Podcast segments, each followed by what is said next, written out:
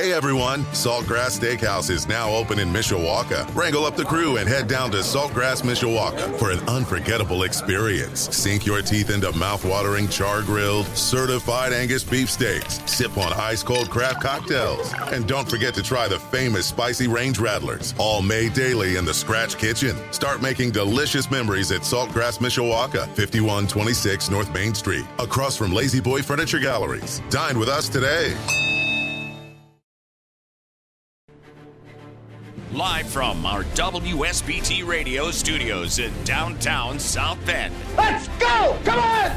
Ah! Welcome to Budweiser's weekday sports beat. Wow, don't blink. A lot of major intestinal fortitude going on here. On your home for Notre Dame football. Knocked down by Wooden. The game is over. The Irish is upset Florida State. Notre Dame is number one and Notre Dame basketball. Number one ranked UCLA Bruins have been upset by the Irish of Notre Dame. Good! Arike Ogunbowale wins the national championship for Notre Dame. Plus fighting Irish hockey. They score! Jake Evans scores!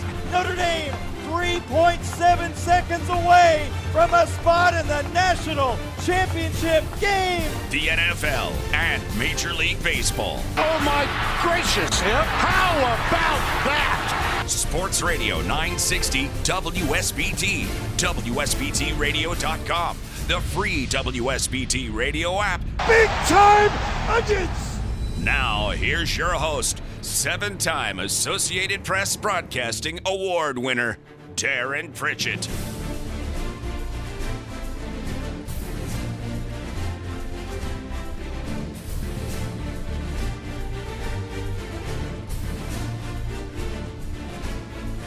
Well, I'm already getting a head start on tomorrow's program and our big We Going to Sizzler Friday extravaganza where we expand the four suggestions into however many I come up with from college football, the NFL. And we might even do something for the first time tomorrow. On DraftKings Sportsbook, they have wagering for college hockey.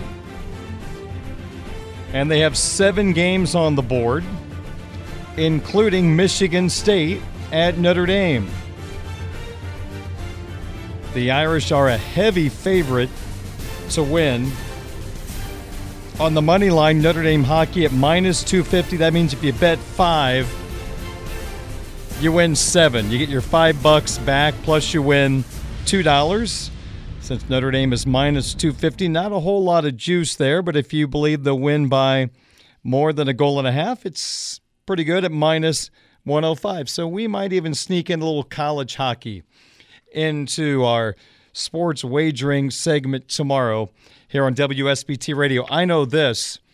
Just putting down my early picks. I have five locked in. Four of the five are underdogs. And one of them is a team you probably follow here in South Bend. So that's just a little tease what's coming up tomorrow. So I'm really big on the underdogs right now. And just looking at my board, three of the four underdogs I'm picking are on the road.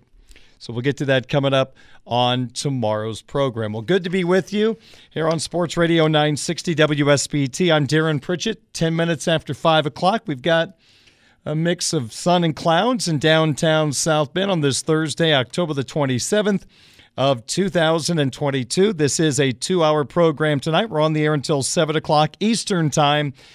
Then we have one hour of Notre Dame football talk from the head coach of the Fighting Irish, Marcus Freeman, the Marcus Freeman Radio Show.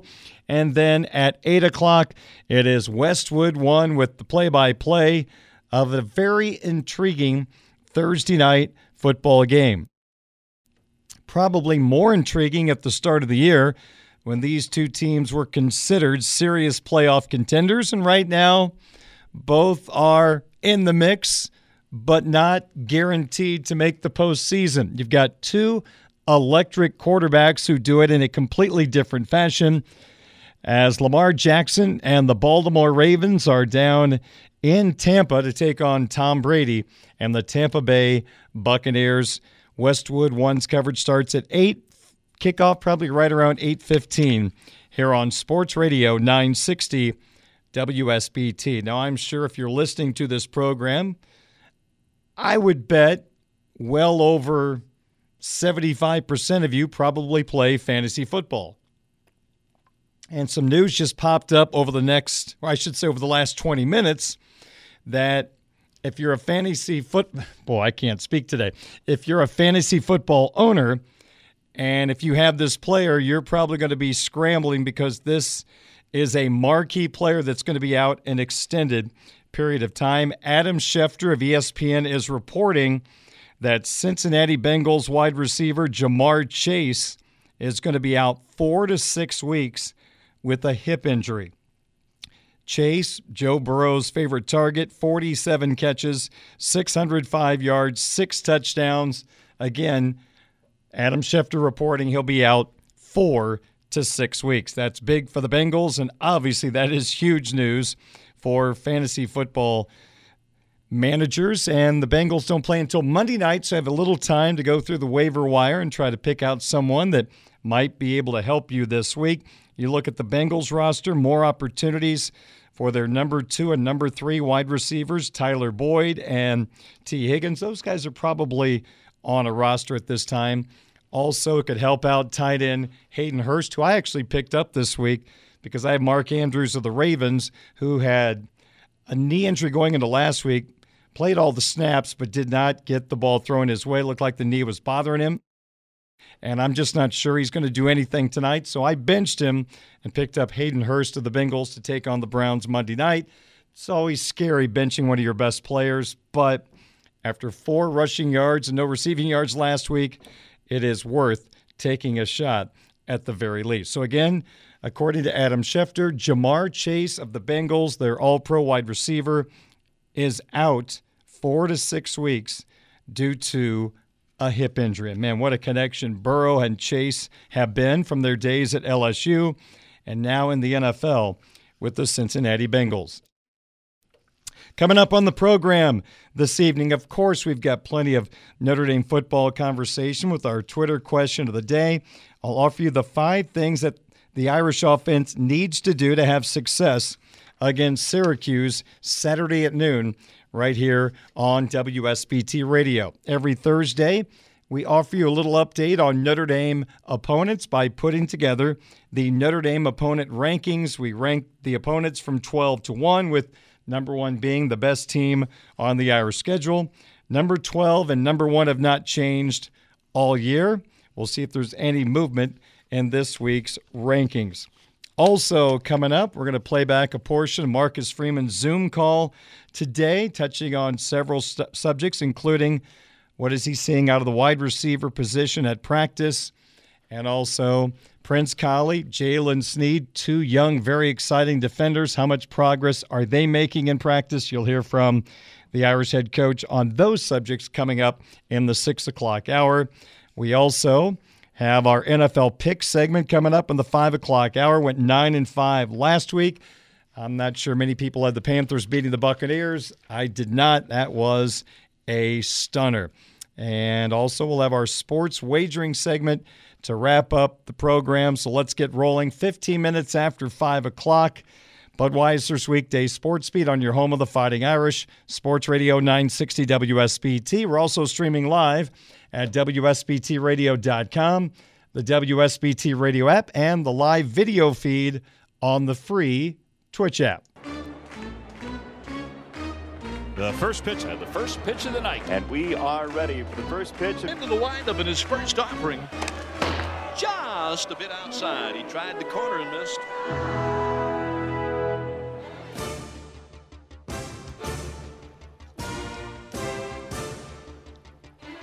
And our first pitch tonight to you are just simply some nuggets you need to know about this Notre Dame football team and the opponent they will face on Saturday, the 16th ranked and 6 and 1 Syracuse Orange. First of all, Marcus Freeman today offered an update on three Irish defenders, and it looks like all three will be a go for the matchup against the Orange. That includes linebacker Jack Kaiser and safety Brandon Joseph, both limited in last week's win over UNLV. Joseph, until today, had an undisclosed injury. Freeman today called it a lower leg injury, a contusion. Joseph was allowed to return punts last week. Also, cornerback Jaden Mickey, he is expected to play on Saturday. Coach Freeman offered an update on injured starting quarterback Tyler Buchner. You might recall in the Marshall game, suffered a left shoulder, non throwing shoulder injury. And that was the last we would see of Tyler Buchner. unfortunately. He is lost for the season. We were told four to five months when the injury occurred. Marcus said today, when asked about the status of Tyler Buchner, really nothing has changed. Still a four five month recovery. That likely gets you to January. Freeman said today that Buchner is not able to do physical drills right now with his throwing shoulder because it still affects the surgically repaired left shoulder, and he has not been able to run yet. He has not been released by doctors to do that, so we're kind of, I guess, fair to say, in a holding pattern right now with Tyler Buchner getting back to any sort of physical activity. All right, the Irish defense. Let's tell you where they are right now in the national rankings after UNLV only had 299 total yards. They went 0 for 12 on third down, but still, they put up 21 points. They had put up 14 points total in their last two games against San Jose State and Air Force. Al Golden's defense, currently 35th in the country in scoring defense, giving up 21.8 points per game. Total defense, this is yardage, 341.4 yards per game. That is 30th in the country. Their rushing defense took a, a tad bit of a step back, down to 61 in the country, 139.4 rushing yards allowed per game. Their pass efficiency defense, middle of the pack, 70. And with UNLV going 0 for 12 on third down, the third down defense looks a whole lot better. They jumped up about 25 spots to 36. The Irish now giving up 33.7% of the time the opposition picks up the first down on third down. Unique challenge for the Irish this week, taking on Syracuse. Two years ago, this team was 1 in 10. Last year, they added Mississippi State transfer quarterback Garrett Shrader. With his help and a lot of improvement around him, they moved their record to 5 and 7. This year, after their first 6 0 start since 1987, they did not get to 7 0 despite leading Clemson on the road 21 10 in the third quarter last Saturday. A Syracuse offense that could not put up another point in the second half against that really good Tiger defense. This is a Syracuse football team that has ran the ball extremely well throughout the season with the help of their quarterback and top running back. They're at 179 yards per game. Syracuse pass efficiency offense is outstanding, one of the best in the country. They are 14th. So this is a football team that can hurt you in the run in the pass game. Now I'll say this. The one thing about Syracuse and their offense is the fact that they have very limited dependable targets for Garrett Shrader to throw to. Now, I partially misled you yesterday by the way I classified Oronde Gadsden III, their top pass catcher. I call him a wide receiver. Syracuse calls him a wide receiver slash tight end. So when I made the comment yesterday, they don't throw to the tight end. Let me be precise. If you're going to call Gadsden a tight end, yes, they throw to him.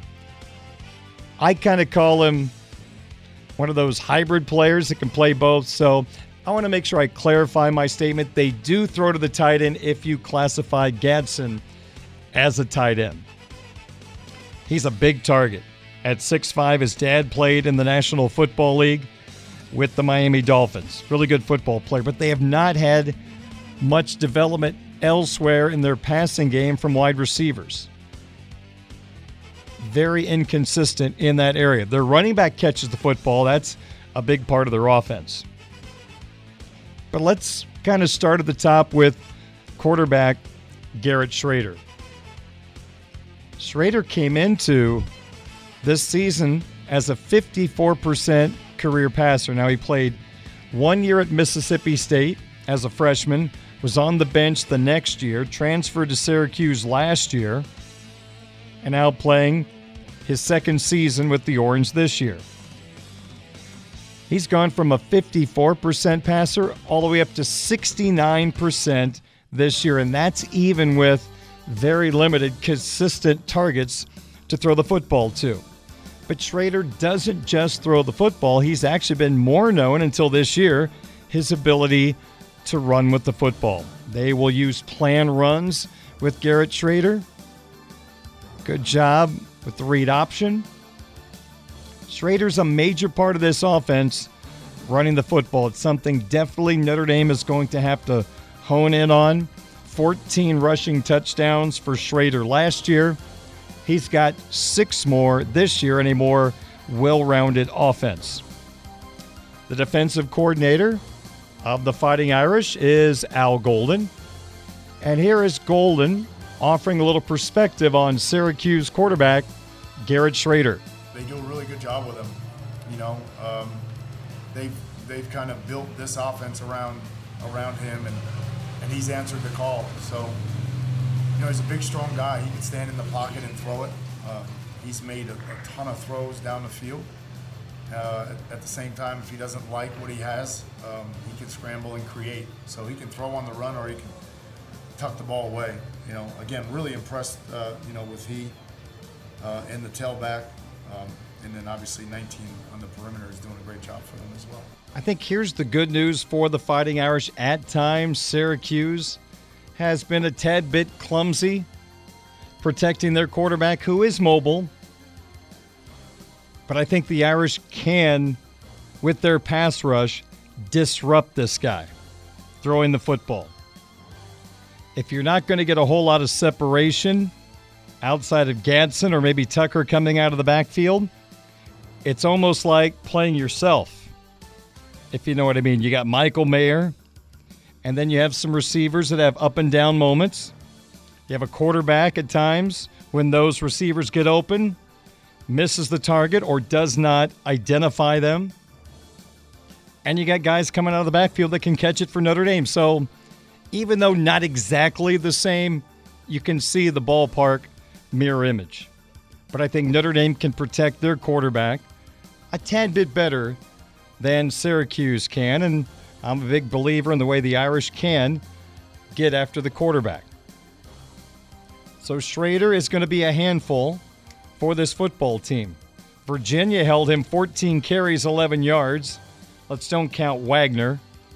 He didn't have to run it much in that 59 0 win. Everybody else has allowed Shrader to do some damage in the running game. Sean Tucker's been a topic of conversation the last week. First off, he had a terrific year last year 1,400 rushing yards to lead the Atlantic Coast Conference, 129 carries this year. All American candidate. But yet, in arguably their biggest game in a long time, at number five Clemson last Saturday, he rushed the ball five times. That's it, five times. Head coach Dino Babers in his press conference earlier this week said that was a mistake and we are correcting it. Unfortunately for Notre Dame, Tucker is very healthy and probably a little frisky going into this game after very limited touches in a massive game at Clemson. Here, once again, is Al Golden, the Irish defensive coordinator, offering his perspective on this guy that didn't get used a whole lot last week, running back Sean Tucker. games always unfold differently, you know, and uh, whether it's out of the backfield as a receiver, um, him being displaced uh, in the formation or getting the ball, you know, he's a challenge. Um, if he's not the best, he's you know he's one of the top two we've seen this year um, because he is a complete back. He's an every down back. Um, he can run in short yards. He can run in the low red goal line, and uh, he's a very effective receiver on third down. So, um, really, uh, really impressed me. You heard Al there mention that Tucker's really good down in the red zone. Let's remember the Irish red zone defense has allowed 17 scores on 17 opponent opportunities in the red zone this year. One of two teams in the country not to allow the opposition to not score in the red zone this year. The other is Rutgers. They're 14 out of 14. Notre Dame a little worse at 17 of 17. The running ability of Shrader and Tucker down inside the 20 is going to be a major storyline in this football game. As we told you, the Irish getting healthy. Kaiser and Joseph ready to roll in this game. Limited last week. Very good news for Al Golden's defense. To me, how well they contain this running game might lead us to which football team is going to win this ball game. Doing my early work for tomorrow's show with the advantage game and making some predictions, I think both of these running games are going to be useful in this contest. I'm not going to call them dominant, but I think both run games will have their moments in this ball game. I think this is going to be a tight game. Yesterday, I mentioned I'm leaning toward Notre Dame to win this game outright. They're a two and a half point favorite. I think it's going to be a field goal type game up at Syracuse. I think the Irish have the capabilities to win this football game, but it would be nice if they won a turnover battle, something they have not done this year. And you look at Syracuse, they turned Clemson over four times last week in Death Valley. The Irish can take care of the football. I think they've got a really good shot to knock off their second 16th ranked team this year. BYU is 16 out in Vegas, and now Syracuse is number 16 playing at home. Noon kickoff on Saturday, Notre Dame at Syracuse. Should be a lot of fun. Our pregame starts at 6 a.m. And we'll have Game Day Sports Beat powered by Michelob Ultra, Tyler Hork and I, from our studios from 9 until 11 here on WSBT Radio. Coming up next, our Twitter question of the day. We've got some NFL picks to make in a little bit, plus the top five things the Irish offense needs to do to help get the job done at what used to be known as the Carrier Dome on Saturday. Plenty of pigskin talk to come. We're just getting rolling. Budweiser's weekday sports beat from Sports Radio 960 WSBT. In 1922, we began broadcasting under the call letters WGAZ, the world's greatest automotive zone. Now, we're your home for the Fighting Irish of Notre Dame and the best sports talk in South Bend. Sports Radio 960 AM, WSBT. Celebrating 100 years of broadcasting in 2022.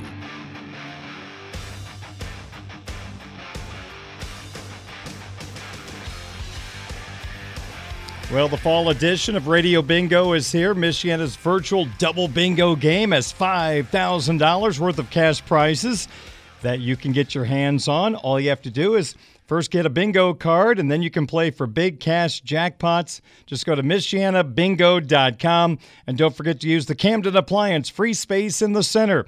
The jackpot will grow daily by 50 bucks rules, bingo cards, everything you need at MichianaBingo.com. And Michiana's virtual double bingo game is brought to you in part by Camden Appliance, Carl K. Memorials, Christensen Furniture, and Faith Mission of Michiana. This is the Budweiser's weekday sports beat Twitter question of the day from Sports Radio 960 WSBT. I'm Darren Pritchett, 535 at WSBT. Well, I think yesterday's question was a tad bit unfair, or it's a tough question to answer because if you look at what the Irish have done over a full season, there have been ups and downs. So when I asked the question, which of these Notre Dame position groups have been the most consistent this year? It's just kind of depending on how you rate consistent. So here's what we got accomplished yesterday. I gave you three choices for that question. The question is always available on my Twitter account at 960SportsBeat. The most consistent of these Notre Dame position groups was running back was choice number one, offensive line, choice number two, and the third choice, the defensive line. Now, at the start of the season, I think it was a coin flip if you had a position group power ranking for Notre Dame football. Depending on your preference, you probably would have had offensive line and defensive line in some order in the top two spots in the power rankings. I think we all felt like the running back position was going to be in good hands despite the fact that Kyren Williams was lost to the NFL draft, but there were concerns about Logan Diggs coming off an injury in the spring game. Audric Estime only had seven carries in his career. Chris Tyree was banged up last year. So even though there was some uncertainty, I think I speak for majority people, they felt like that position was going to be okay. So here are the results of yesterday's question. Notre Dame position groups, who's been the most consistent? Third place in the voting is the Irish offensive line that got 20.8% of the vote. Now, they are a mid-season nominee for the Joe Moore Award given to the nation's best offensive line. Now, they're not going to win that award, but they got nominated at mid-season. And I think this is one of the tough ones to evaluate. If you take away the first two games, you have a different looking offensive line. From game three until now, the offensive line has played at a much higher level than the first two weeks of the season against Ohio State and Marshall. So, again, when I ask for consistency, I can see why you didn't vote for the offensive line, but since week three, this has been a much improved part of the football team. Second place in the voting the Irish defensive line, which has as much talent as any part of the football team. Ups and downs for this unit. They're just a part of the run defense that I think can be better right now, 61st in the country, giving up 139 yards per game. So the defensive line got 34% of the vote. And according to you, of these Notre Dame position groups, who has been the most consistent? You went with the running back group, which it's hard to argue. 45.3% went with the running backs. Audric Estime has had his fumbling issues three of the last four games. Chris Tyree kind of comes and goes in his, maybe I'm creating a word, creating a word, but neat ability. You just never know from week to week. And Logan Diggs out of nowhere kind of took charge last week when Estime fumbled. He got 28 carries in the ball game. Is he going to be that number one guy again this week? It's probably going to be more split up again, but I think Diggs is right now warming the hearts of the Irish offensive coaches. They like the direction he is heading in. So you have spoke your mind, and the running back group is the most consistent of those three groups. And the vote we had yesterday on my Twitter account at 960 SportsBeat. All right, today's SportsBeat Twitter question of the day. It went up online earlier this afternoon. This is a two part question. First, does Notre Dame have a better chance to beat Clemson or USC? Part two of the question which of the two do you hope they do beat for sure? So you've got four choices. If you feel like Notre Dame has a better chance to beat Clemson and you hope they beat Clemson more so than USC, that's choice number one. Choice number two is they have a better chance against Clemson, but you hope they beat USC. Choice number three, USC. The Irish have a better chance to beat them, and you hope they beat them.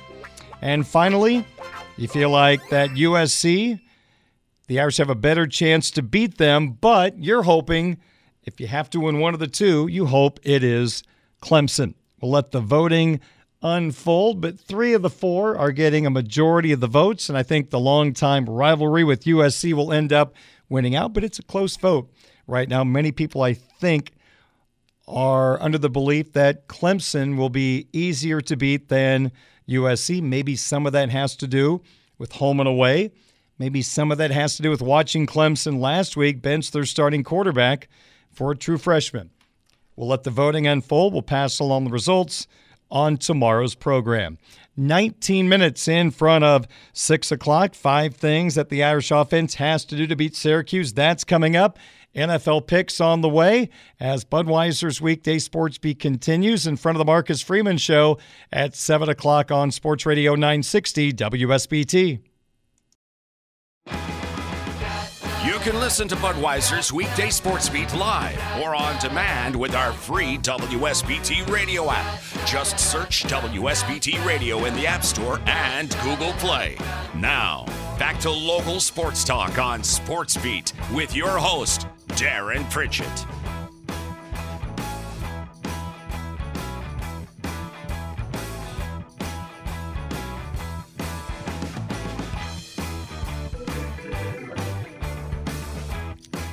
Well, I mentioned this is the first of 27 straight days with football on your television screen. We've got some action tonight. Number 24 NC State is hosting Virginia Tech at 7:30.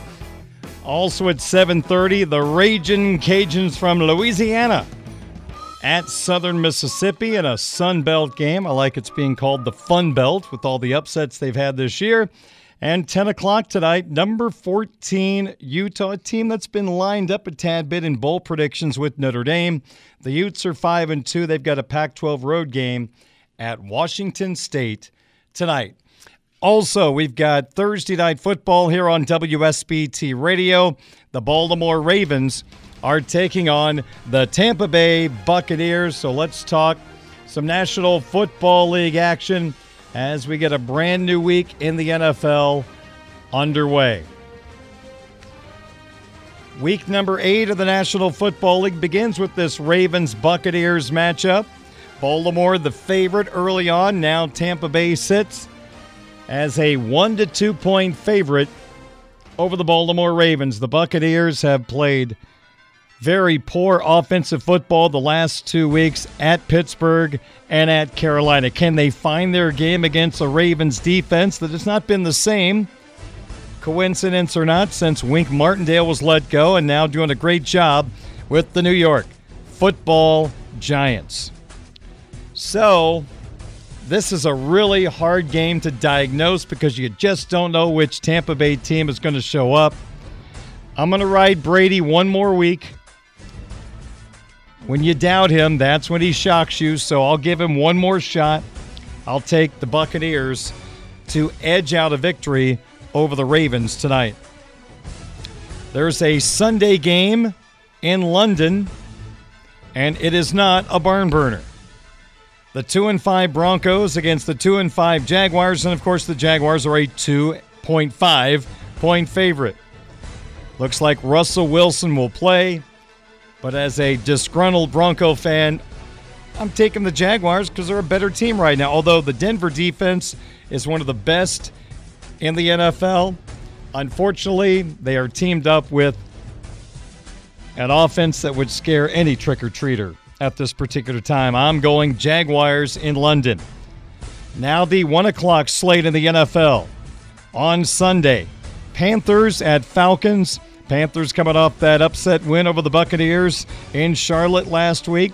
Atlanta, first time that they did not cover against the spread this year, as they got thumped by the Cincinnati Bengals. Atlanta favored by four and a half.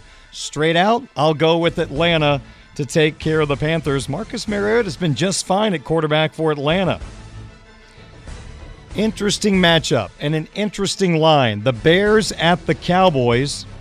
Bears coming off that 33 14 win over the Patriots. The Cowboys didn't look great until late, beating Detroit last week, and the return of quarterback Dak Prescott from his thumb injury. What are the odds makers doing here? The Bears look great on Monday night. Are they saying that was a fluke? Depending on the line, the Cowboys are favored by eight and a half to nine and a half points in this matchup with the Monsters of the Midway. Looks like right now it's back to nine and a half. I'm not sure about the spread, but Dallas has had another week of practice to refine their rhythm with Prescott, and I think they will be able to slow down the Bears. I mean, you take a look at Micah Parsons, the great cowboy defensive player. He's probably going to be spying on Justin Fields. Why Bill Belichick did not spy on him? Really kind of interesting to think about. Cowboys aren't going to make that mistake. They're going to let somebody else beat them rather than Fields carrying the ball. I think the Cowboys win, but man, that's a lot of points to lay. Dolphins at Lions.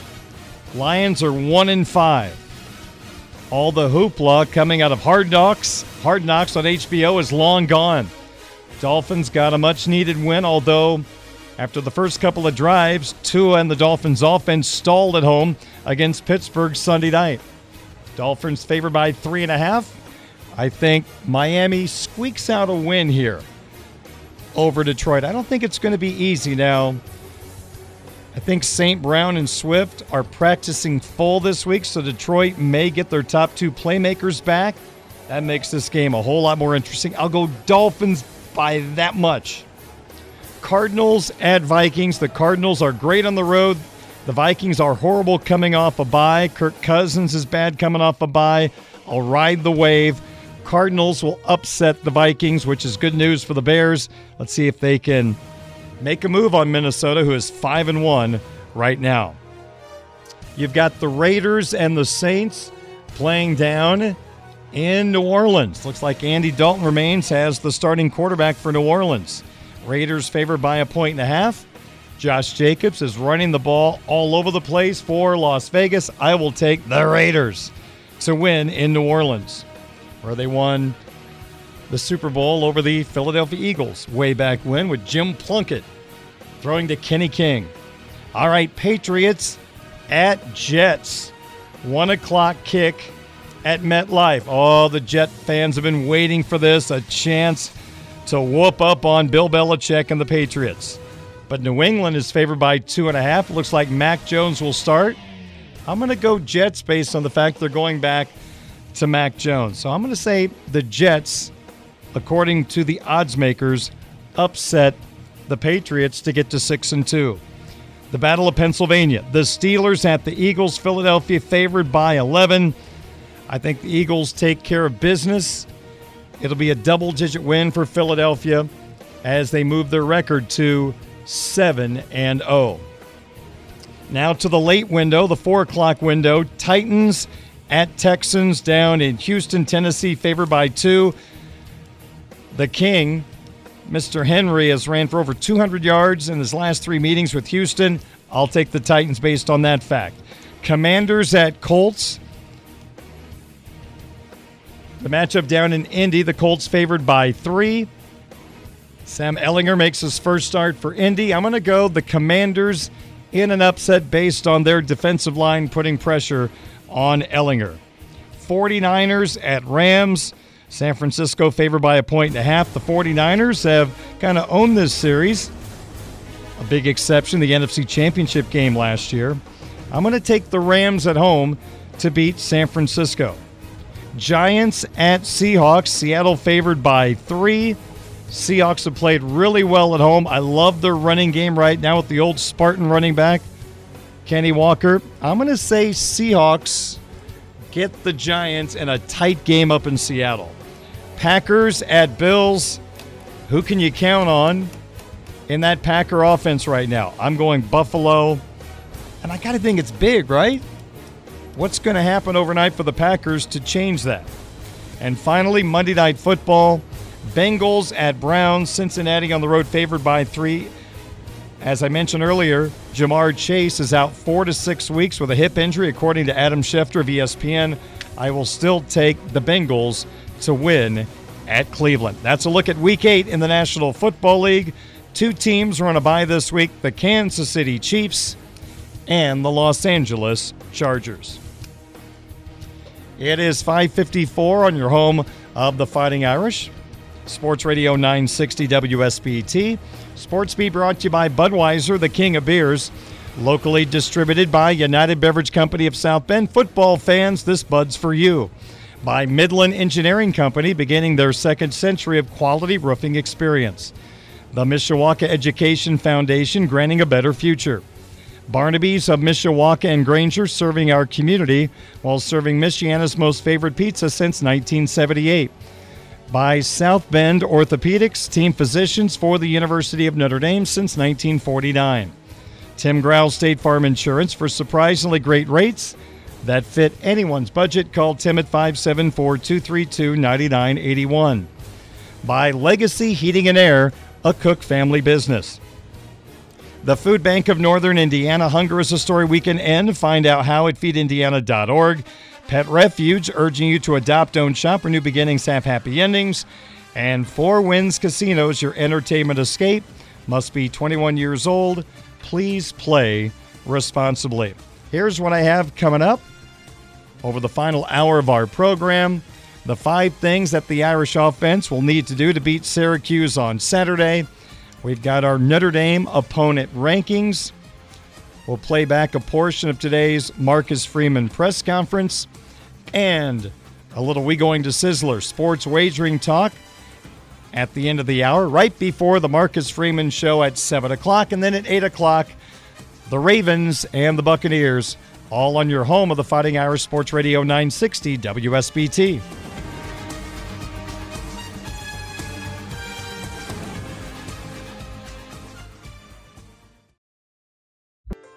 Welcome to Budweiser's weekday sports beat on Sports Radio 960 WSBT. Highlight reel won by Williams. Down the sideline, Williams. Chased by Gamble. 20,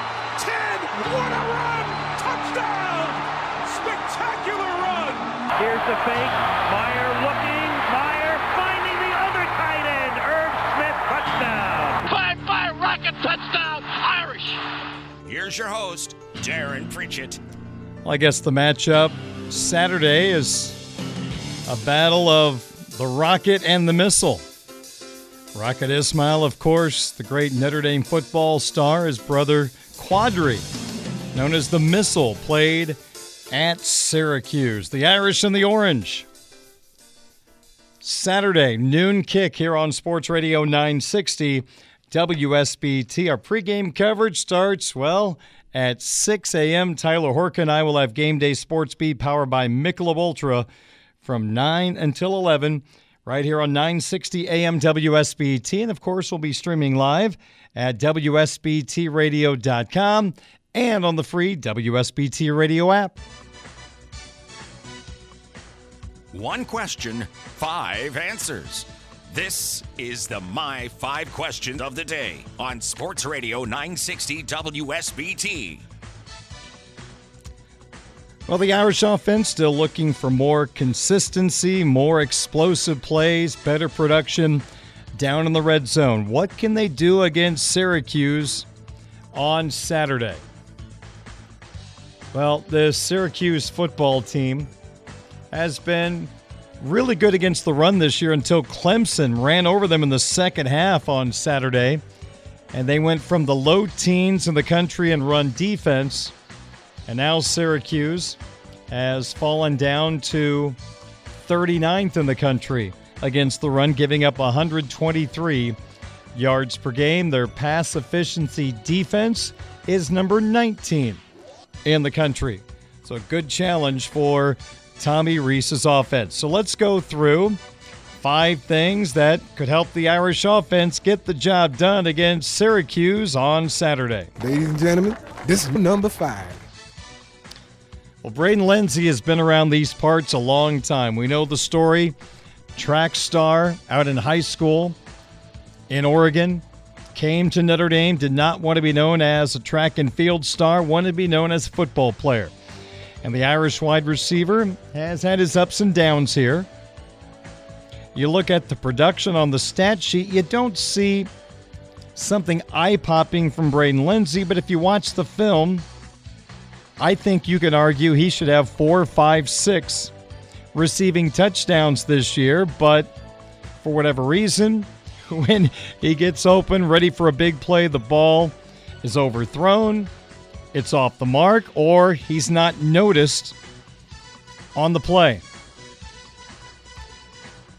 Well, Braden Lenzy can bring you a big play in this offense. At times, he's been there ready to make that big play, but it's been missed. Maybe this is the week that Braden Lenzy is hit in stride or is noticed on a big play in which he is open. Let's hope that Braden Lenzy makes a big play to help this Fighting Irish offense. Four. Well, starting fast was fun last week. Leading into the matchup against UNLV, Notre Dame had scored a total of six points all year in the first quarter. A lot of offensive categories in the first quarter. Notre Dame was near the bottom in the country, but they put up 23 against UNLV last week. Hey, that is a positive, positive development. Of course, we're going to get picky a little bit. Three field goals disappointing. Two of those three field goals when you got the football in plus territory starting in UNLV territory due to an illegal interference of the Notre Dame player calling for the fair catch. The penalty put the ball in plus territory, and then the second of two block punts by Isaiah Foskey gave them the ball at the UNLV 14, but unfortunately they only kicked a field goal. So starting fast is a nice trend. Let's see if they can make it two games in a row. And it would be nice to even have seven on the board rather than some of those threes. okay, okay. Uh, number three. What the Irish need to do offensively to beat Syracuse on Saturday effective first down plays to stay ahead of the chains. We have seen games this year where the Irish got limited yardage or backed up on first down, which puts the play caller and the quarterback in a tough spot. Let's see if Notre Dame stays true to that running game. Let's see if they can build on what Clemson did to Syracuse last week and running it right down their throat. They've got an undersized nose tackle who's very good, but can the Irish push him around, opening up some holes up the middle for Logan Diggs, Chris Tyree, Audric Estime, or whoever gets football for Notre Dame. But running the ball on first down, staying ahead of the chains is big, and I would not be at all disappointed if the Irish don't try to get something rolling in the passing game early because I think Syracuse is going to sit on that running game. No better way to loosen up that run defense by having some success early in the game throwing on first down. Number two.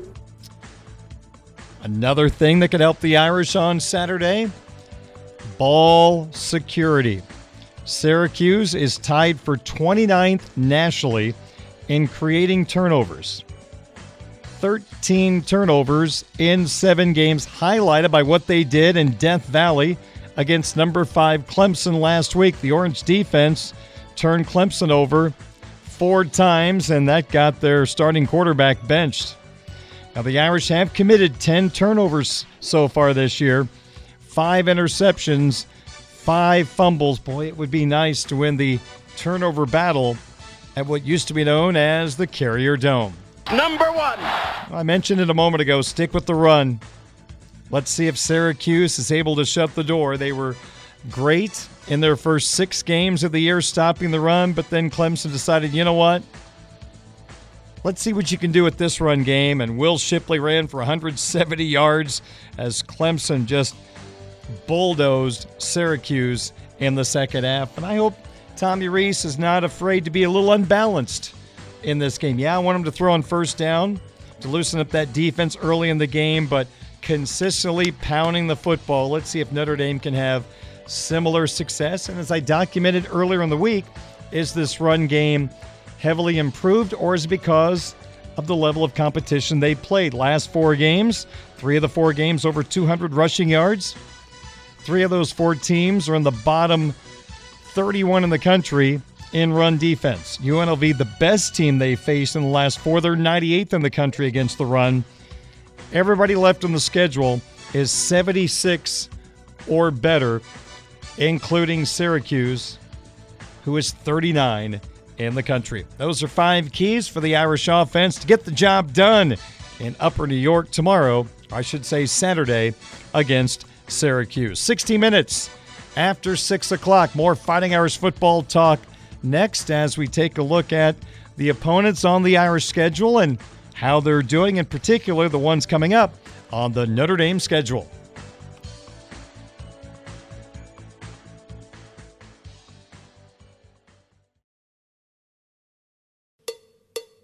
A Michiana tradition continues. Welcome to Budweiser's weekday sports beat on Sports Radio 960 WSBT.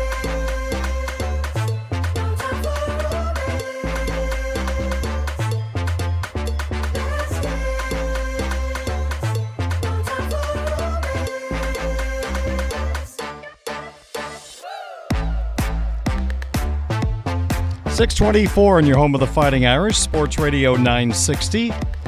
WSBT. My name is Darren Pritchett. I thank you for spending a portion of your Thursday with me as we broadcast live on 960 AM WSBT, streaming live at WSBTradio.com and on our free WSBT radio app. It is time for our Notre Dame opponent rankings for this week. We take the 12 teams on the Irish schedule this year, and just like in a power ranking, we rank them from number 12 to number one. And we start at the bottom with the 12th ranked team in the Notre Dame opponent ranking. It is a team coming up on the schedule on a neutral field.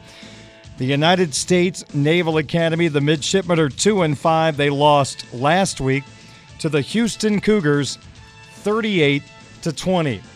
Last couple of weeks, Navy has ran the ball a whole lot better than they did early on in the season when it was a struggle for this option team.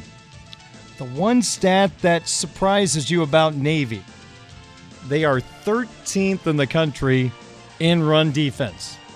Now, they can't be that good, right? Well, the Houston Cougars, 34 carries against the Middies last week for 180 yards. Navy will take on the Temple Owls this Saturday at 3:30. Navy is number 12. Down one spot to number 11 in this week's Notre Dame opponent rankings, the University of Nevada, Las Vegas. They fell to 4 and 4 after losing to Notre Dame at the stadium 44 to 21. UNLV their offense just lacks the firepower without Doug Brumfield, their starting quarterback, who has missed the last two games. UNLV idle this week. November 5th, they will play at San Diego State. Ranked number 10 in this week's Notre Dame opponent rankings, the Thundering Herd of Marshall. I guaranteed they would not win next week. I guarantee did not turn out to be a guarantee that was worth anything. They went to James Madison and won. You can't figure out this Marshall team.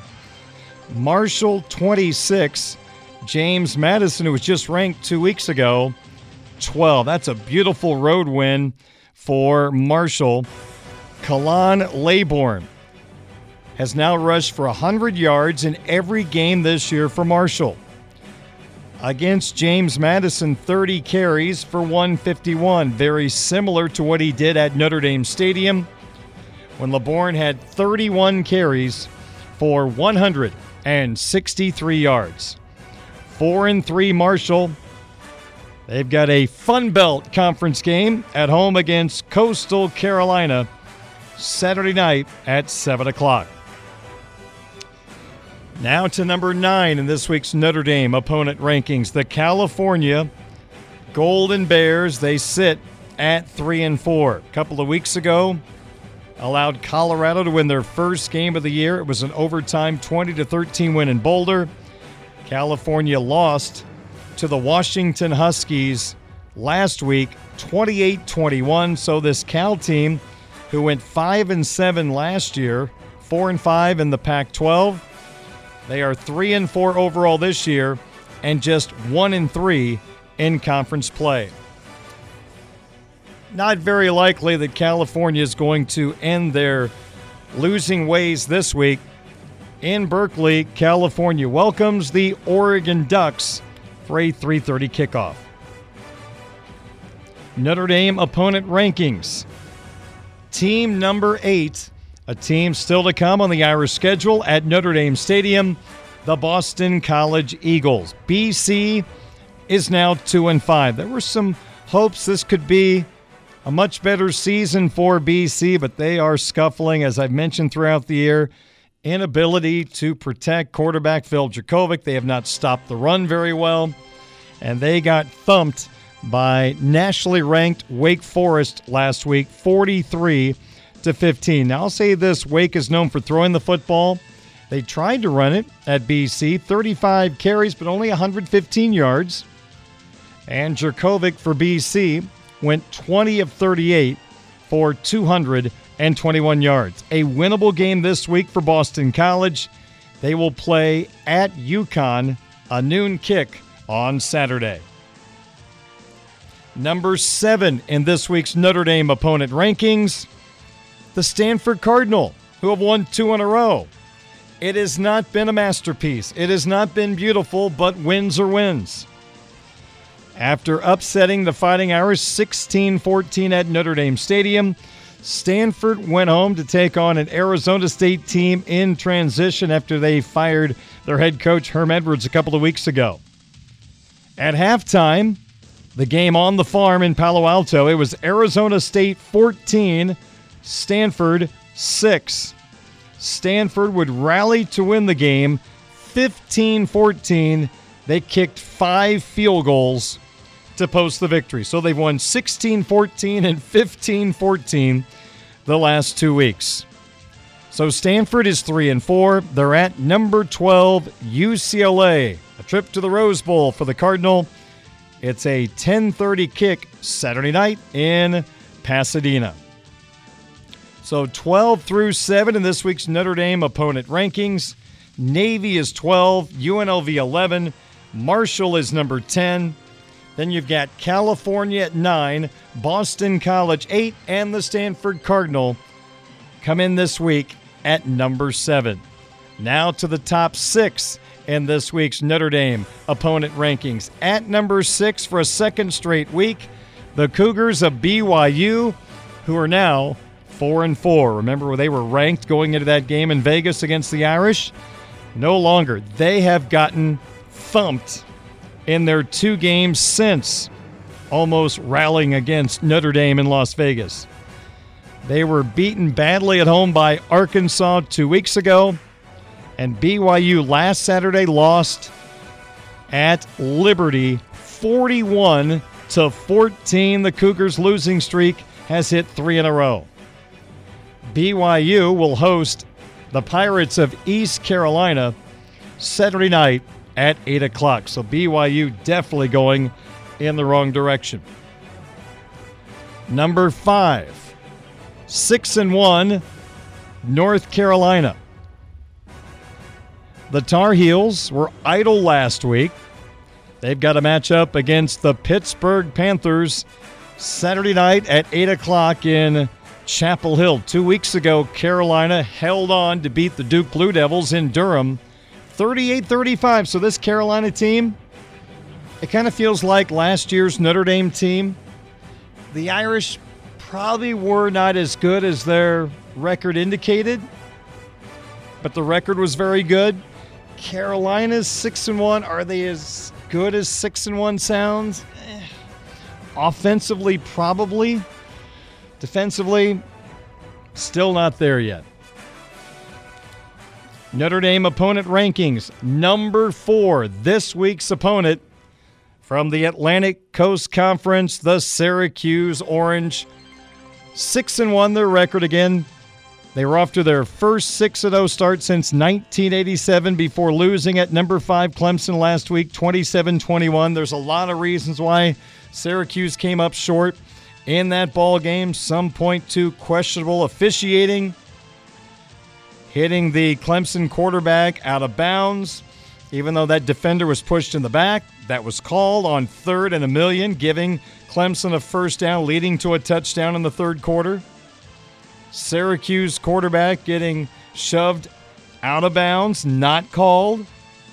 Dino Babers allowing 25 seconds to roll off the clock in the final two minutes of the ball game. 25 seconds that could have helped Syracuse on their final drive, but he waited an extra 25 seconds before a fourth down play to call a timeout. And as we've talked about, the running back Sean Tucker only got five carries in the game. Other than that, Syracuse fans are just thrilled right now.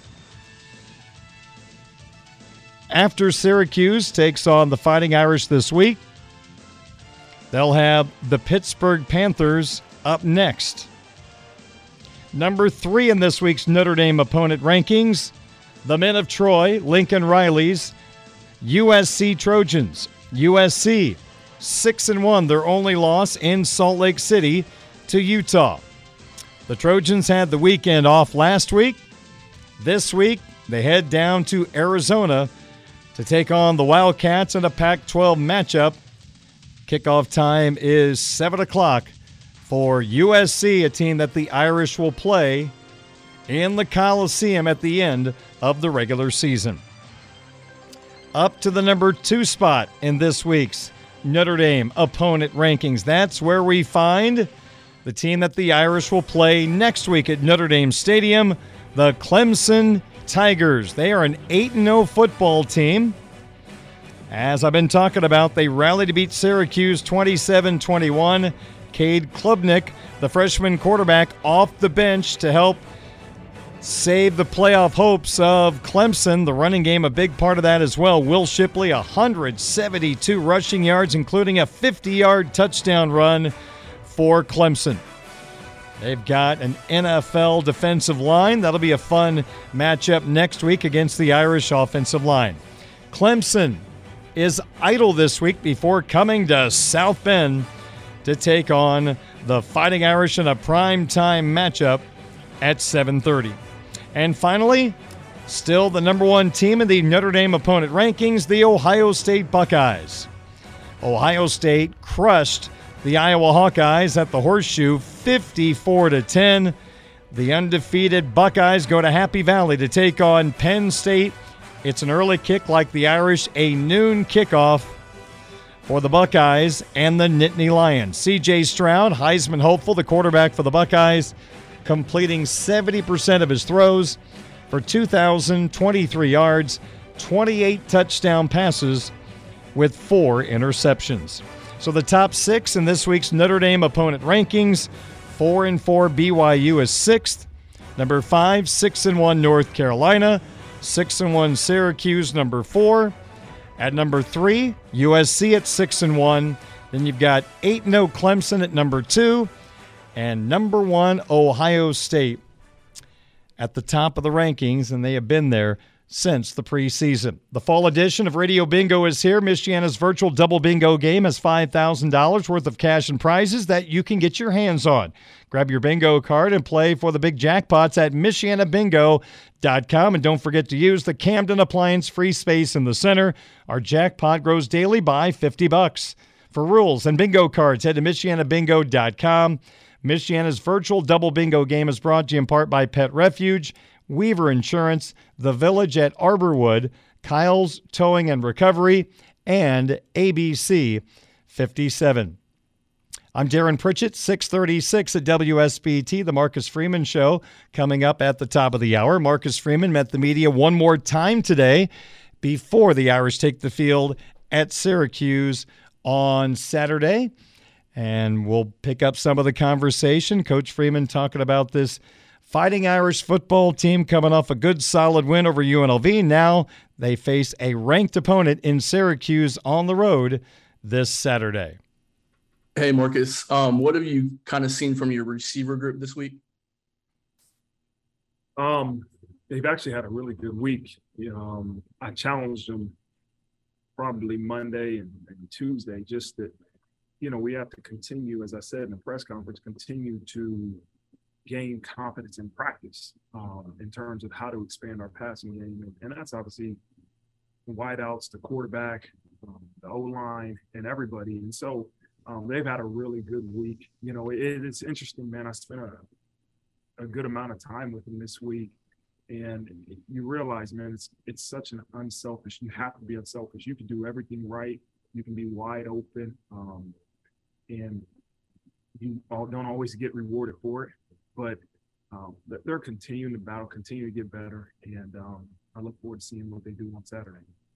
Coach, it, it, looks like Purdue and Clemson uh, probably have done the best job in limiting Shrader in the passing game, but they had success running it. Uh, what can you do to limit him in a passing game, or is this kind of a pick your poison between run and pass? And then also the the uh, tight end slash wide receiver Gadsden. How do you match up with him because he's a pretty unique talent?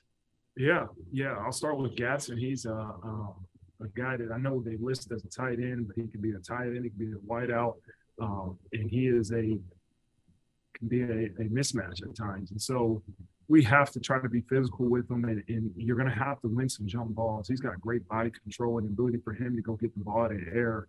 Um, he is a, a, tough, tough guy to defend. Um, as far as trying to limit their offense and Shrader, um, you're just going to have to try to limit their big plays. And that's what I think you see uh, really studying that Clemson game is he's going to get yardage. He's going to get yardage running the ball. He's going to make some throws, but to eliminate the big plays and truly make sure you have a hat for him and, and um, you have to be physical with him, you know, and you have to try to, you know, make physical tackles on him. Um, but he is a, a talented football player that, that you can't just say, hey, we got to stop him running because he can throw the ball well, and you can't just play – um, eight man drops because he's got the ability to run the ball, and they got the ability to run the ball with Tucker. And so uh, it, it's a really good offense um, that's going to present a, a, huge challenge for our defense.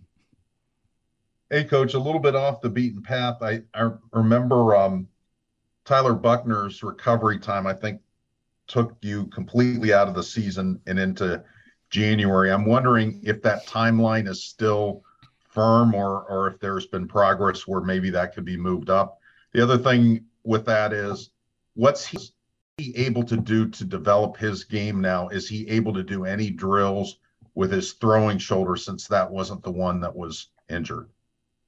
Yeah, he's not able to do many physical drills. Um, you know, right now, even with his throwing shoulder, I know it wasn't surgically repaired, but you know, it still affects the other shoulder, and, and he hasn't been released to run um, as of today yet.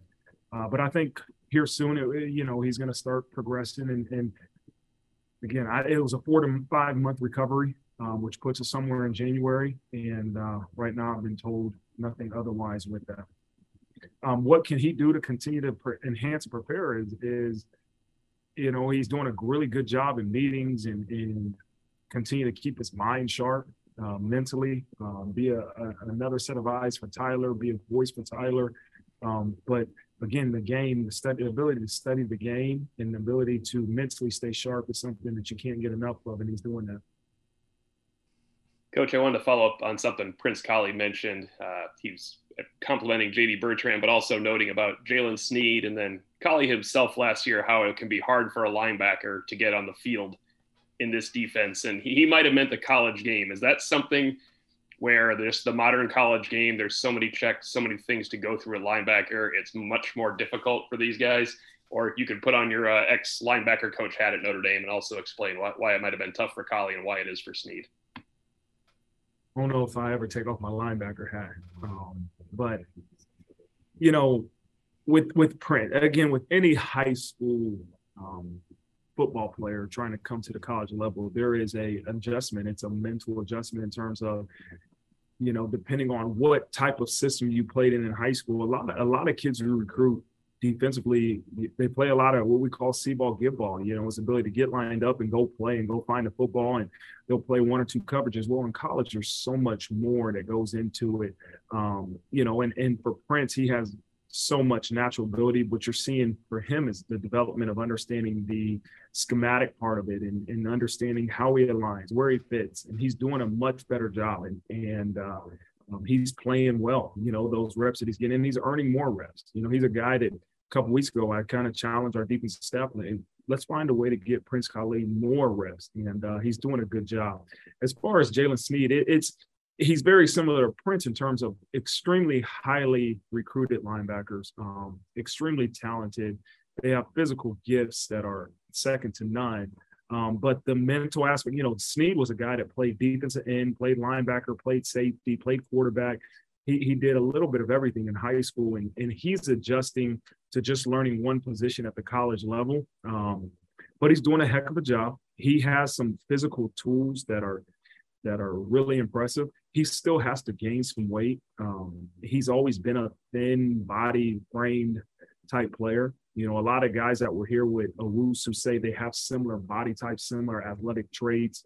Um, but you know, he's going to be a good player. You know, it's just mentally and and physically continuing to develop um, to play at this level. But um, you know, he's he's getting reps you know, with scout team and with the the guys that are going to be playing in the game. He's doing both, um, and so I think there's a confidence that the coaches do have with him that if an injury or two happens, if he can be ready to go in a game, um, and that's why he's traveling and getting some reps with the guys that are playing.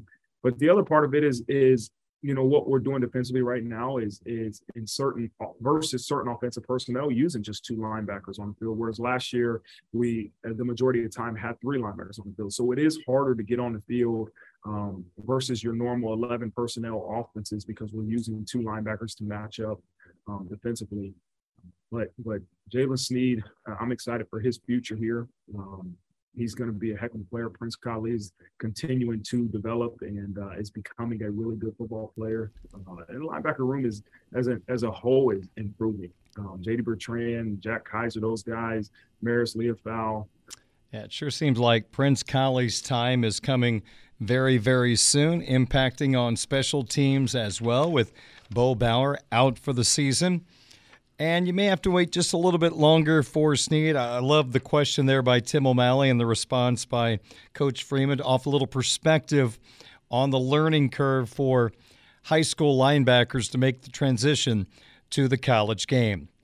Sports wagering talk coming up next, then the Marcus Freeman show, then Ravens and Buccaneers all coming up on your home of the Fighting Irish of Notre Dame and your home for Saturday's matchup with Syracuse on Sports Radio 960 WSBT.